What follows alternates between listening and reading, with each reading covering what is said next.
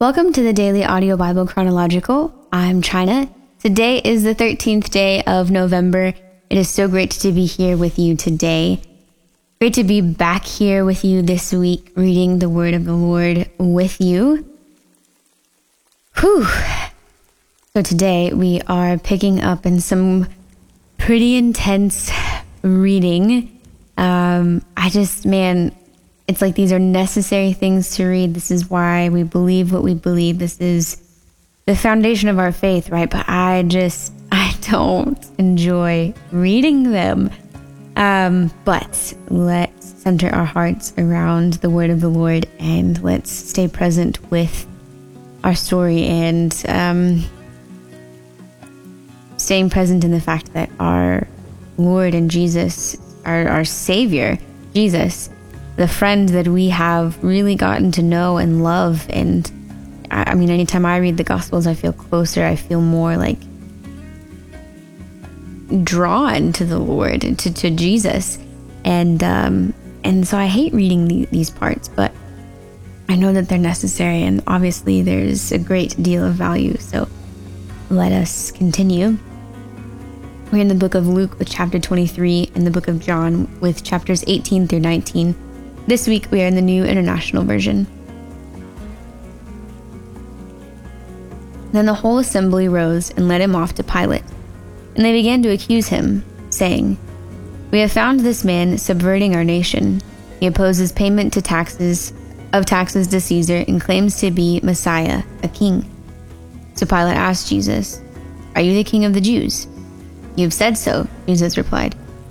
Then Pilate announced to the chief priests and the crowd, I find no basis for a charge against this man. But they insisted. He stirs up the people all over Judea by his teaching. He started in Galilee and he has come all the way here. On hearing this, Pilate asked if the man was a Galilean. When he learned that Jesus was under Herod's jurisdiction, he sent him to Herod, who was also in Jerusalem at that time. When Herod saw Jesus, he was greatly pleased, because for a long time he had been wanting to see him. For what he had heard about him, he hoped to see him perform a sign of some sort. He plied him with many questions, but Jesus gave him no answer. The chief priests and the teachers of the law were standing there, vehemently accusing him. Then Herod and his soldiers ridiculed and mocked him. Dressing him in an elegant robe, they sent him back to Pilate. That day, Herod and Pilate became friends. Before this, they had been enemies. Pilate called together the chief priests, the rulers, and the people, and said to them, You brought me this man as one who was inciting the people to rebellion. I've examined him in your presence, and I have found no basis for your charges against him. Neither has Herod, for he sent him back to us. As you can see, he has done nothing to deserve death. Therefore, I will punish him and then release him. But the whole crowd shouted, Away with this man! Release Barabbas to us! Barabbas had been thrown into prison for an insurrection in the city and for murder. Wanting to release Jesus, Pilate appealed to them again. They kept shouting, Crucify him! Crucify him! For the third, third time, he spoke to them. Why? What crime has this man committed? I had found in him no grounds for the death penalty. Therefore, I will have him punished and then release him. But with loud shouts, they insistently demanded that he be crucified, and their shouts prevailed. So Pilate decided to grant their demand. He released the man who had been thrown into prison for insurrection and murder, the one they asked for, and surrendered Jesus to their will.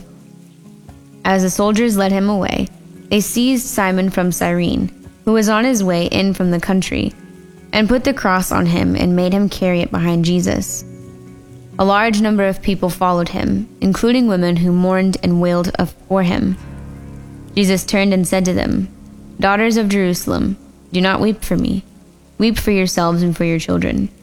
For the time will come when you will say, Blessed are the childless women, the wombs that never bore, and the breasts that never nursed. Then they will say to the mountains, Fall on us, and to the hills, Cover us. For if people do these things when the tree is green, what will happen when it is dry?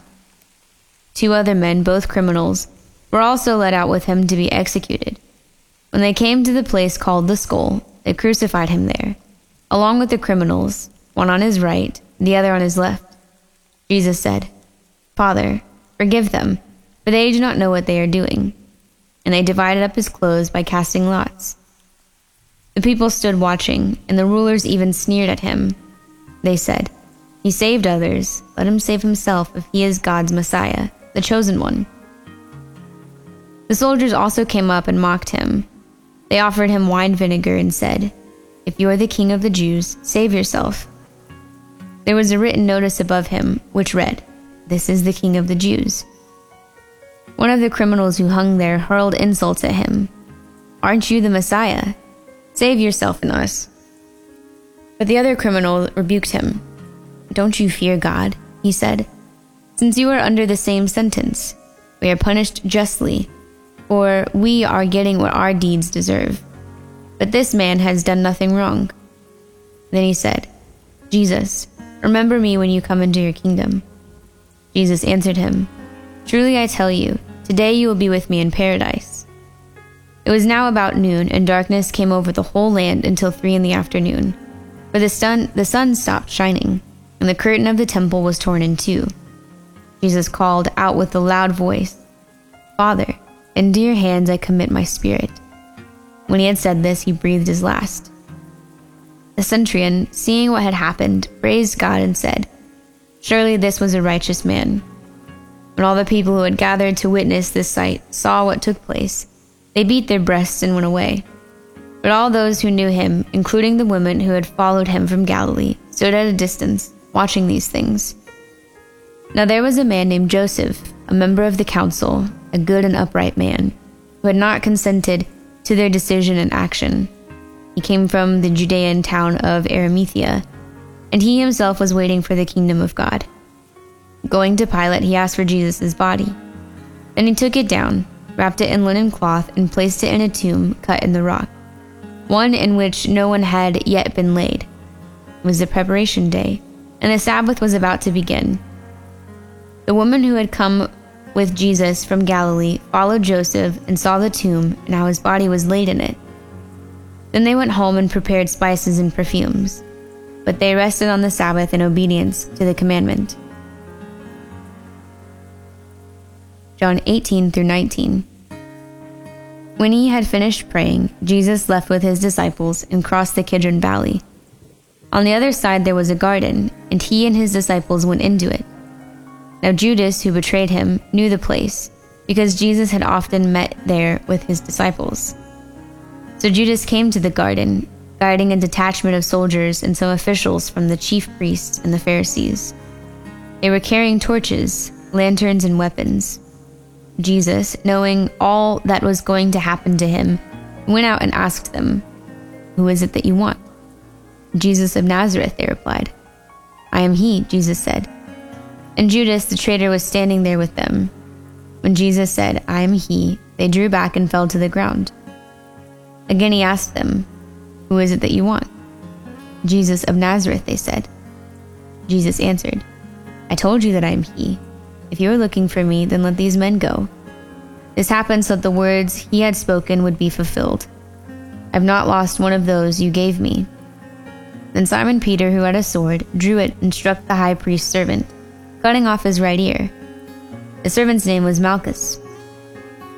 Jesus commanded Peter, Put your sword away.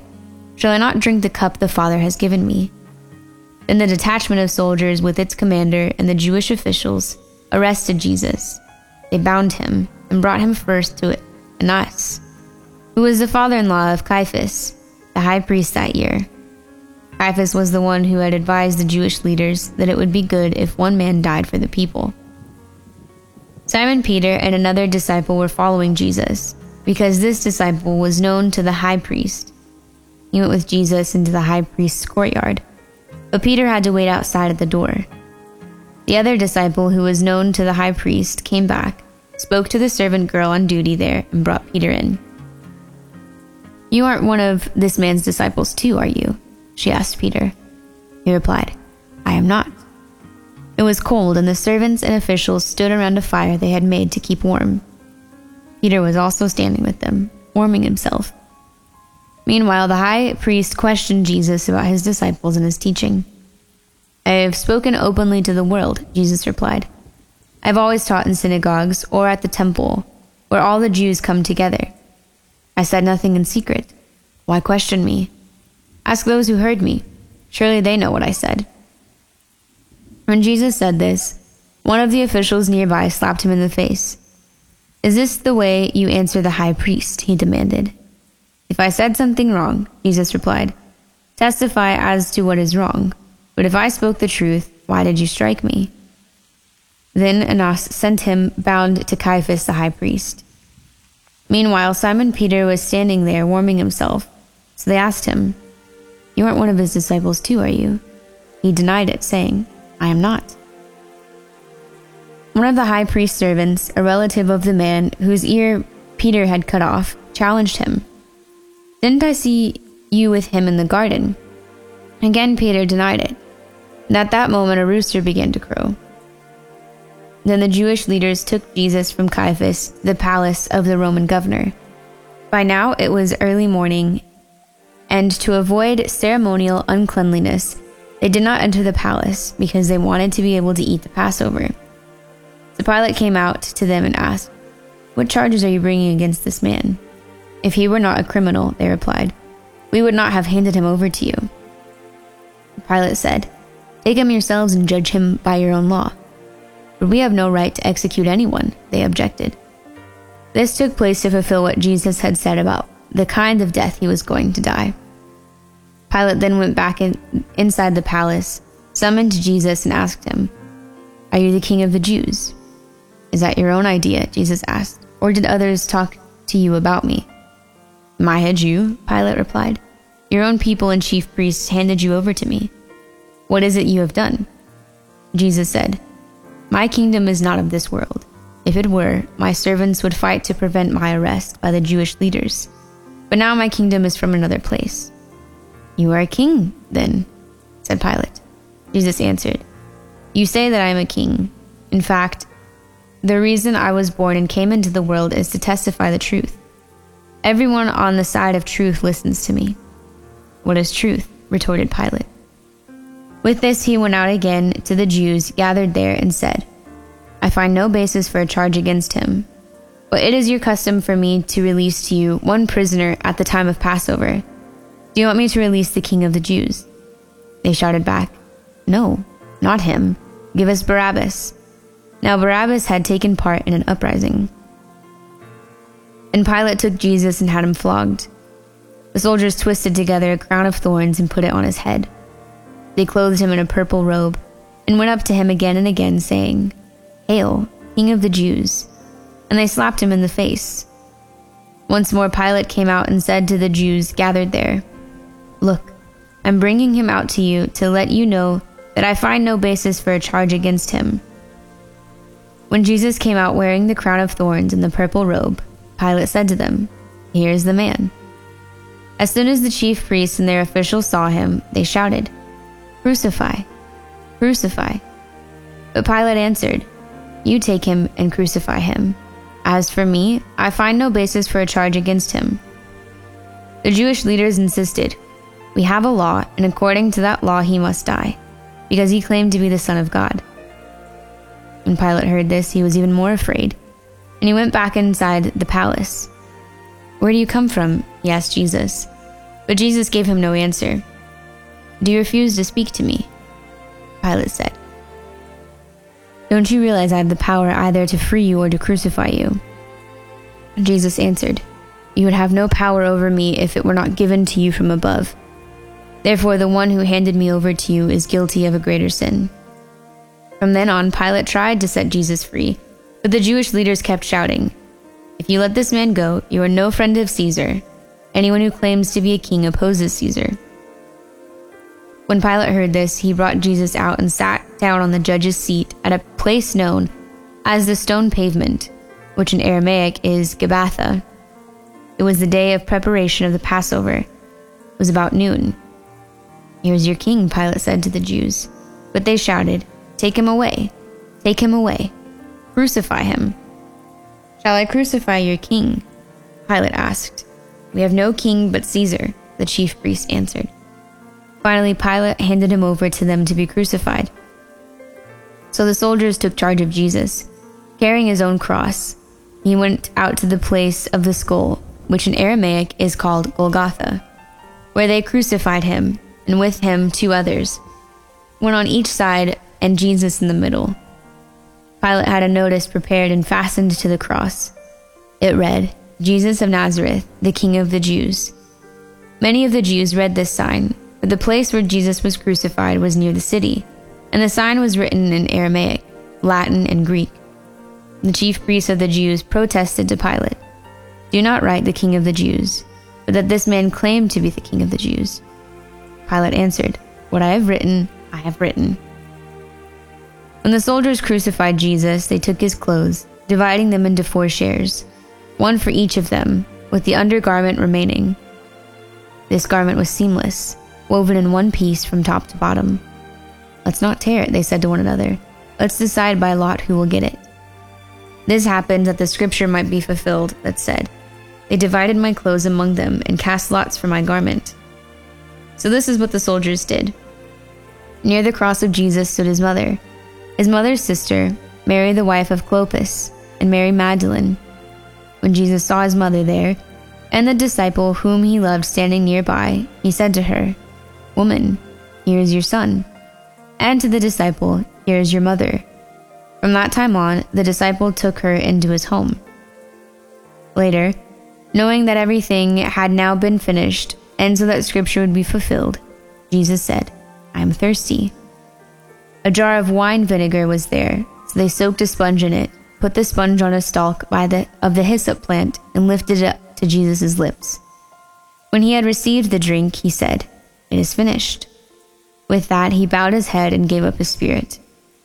Now it was the day of preparation, and the next day was to be a special Sabbath, because the Jewish leaders did not want the bodies left on the crosses during the Sabbath. They asked Pilate to have the legs broken and the bodies taken down. The soldiers therefore came and broke the legs of the first man who had been crucified with Jesus, and then those of the other. But when they came to Jesus and found that he was already dead, they did not break his legs. Instead, one of the soldiers pierced Jesus' side with a spear, bringing a sudden flow of blood and water. The man who saw it has given testimony, and his testimony is true. He knows that he tells the truth, and he testifies so that you may also believe. These things happened so that the scripture would be fulfilled. Not one of his bones will be broken.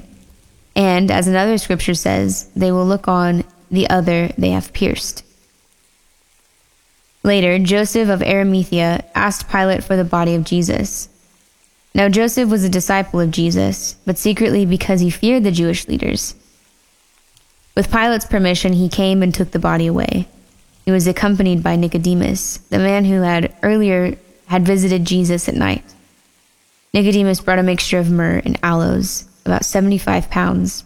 Taking Jesus' body, the two of them wrapped it with the spices and strips of linen this was in accordance with Jewish burial customs. At the place where Jesus was crucified, there was a garden, and in the garden a new tomb, in which no one had ever been laid, because it was the Jewish day of preparation.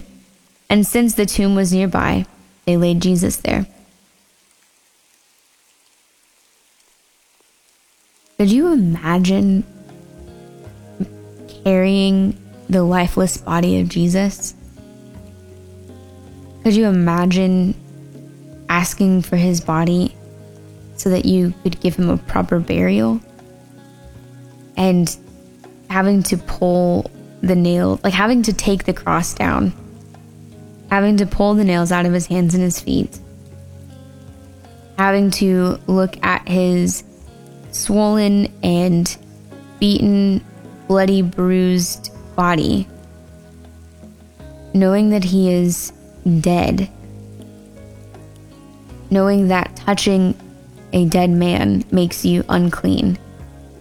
And they grab him and take him to be buried. But first, they are preparing his body with spices and with oils and wrapping him in strips of linen. I've never really sat and thought about that sight. And I think that one gets me the most. I can't even imagine, can't even like, picture that. And then trying to come to terms with, like, there was a great crowd who saw Jesus die, who would have heard him call out and say, Father, forgive them. My God, my God, why would, why have you forsaken me? There would have been a great scramble after, you know, an earthquake happened. The sky goes black. There's a, an earthquake. The, the temple is fallen. The veil has torn in two. That would have sent people running and then those who would have stayed would have probably slowly trickled out, or maybe all at once. I'm not sure. But it says that John would have been the one to care for Mary, probably like picking her up and helping her walk home. And then we see Joseph with Nicodemus's help he is the last one that gets to see Jesus' body. He's the last one that gets to touch his body, and he puts it into the tomb. And then there's this notice that, hey, because Jesus was saying that he's going to raise in three days, the disciples may try to take his body. And so there's an ordinance for a stone to be put over there. We haven't read that.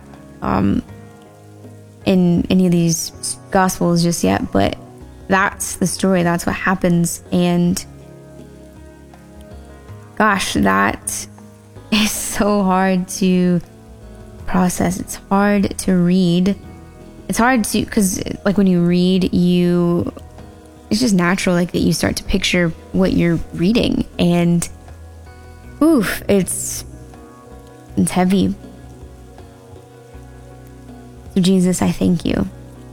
Gosh, that doesn't even feel like enough. That doesn't even feel worthy words to share our gratitude or what's kind of being brought up in our hearts. But Jesus, I thank you. I thank you for your blood. I thank you for your body that was broken and shed for us so that we would be reconciled back to the Father, your Father and I thank you that you were willing, that even when you prayed, Lord, could this cup pass from me? And he ultimately said, No, I thank you that you did it anyways. Thank you that you your obedience led you to the cross. And man, I'm just so grateful for that. Jesus, I pray that your life would, the words of your life, the scriptures, the writings, the readings of your word would just continue to captivate your people and bring them in closer. And I thank you, Jesus, that you are willing and you are able. And I thank you for where we are in this story. And it is in your name we pray. Amen. Were you there when they crucified? tremble,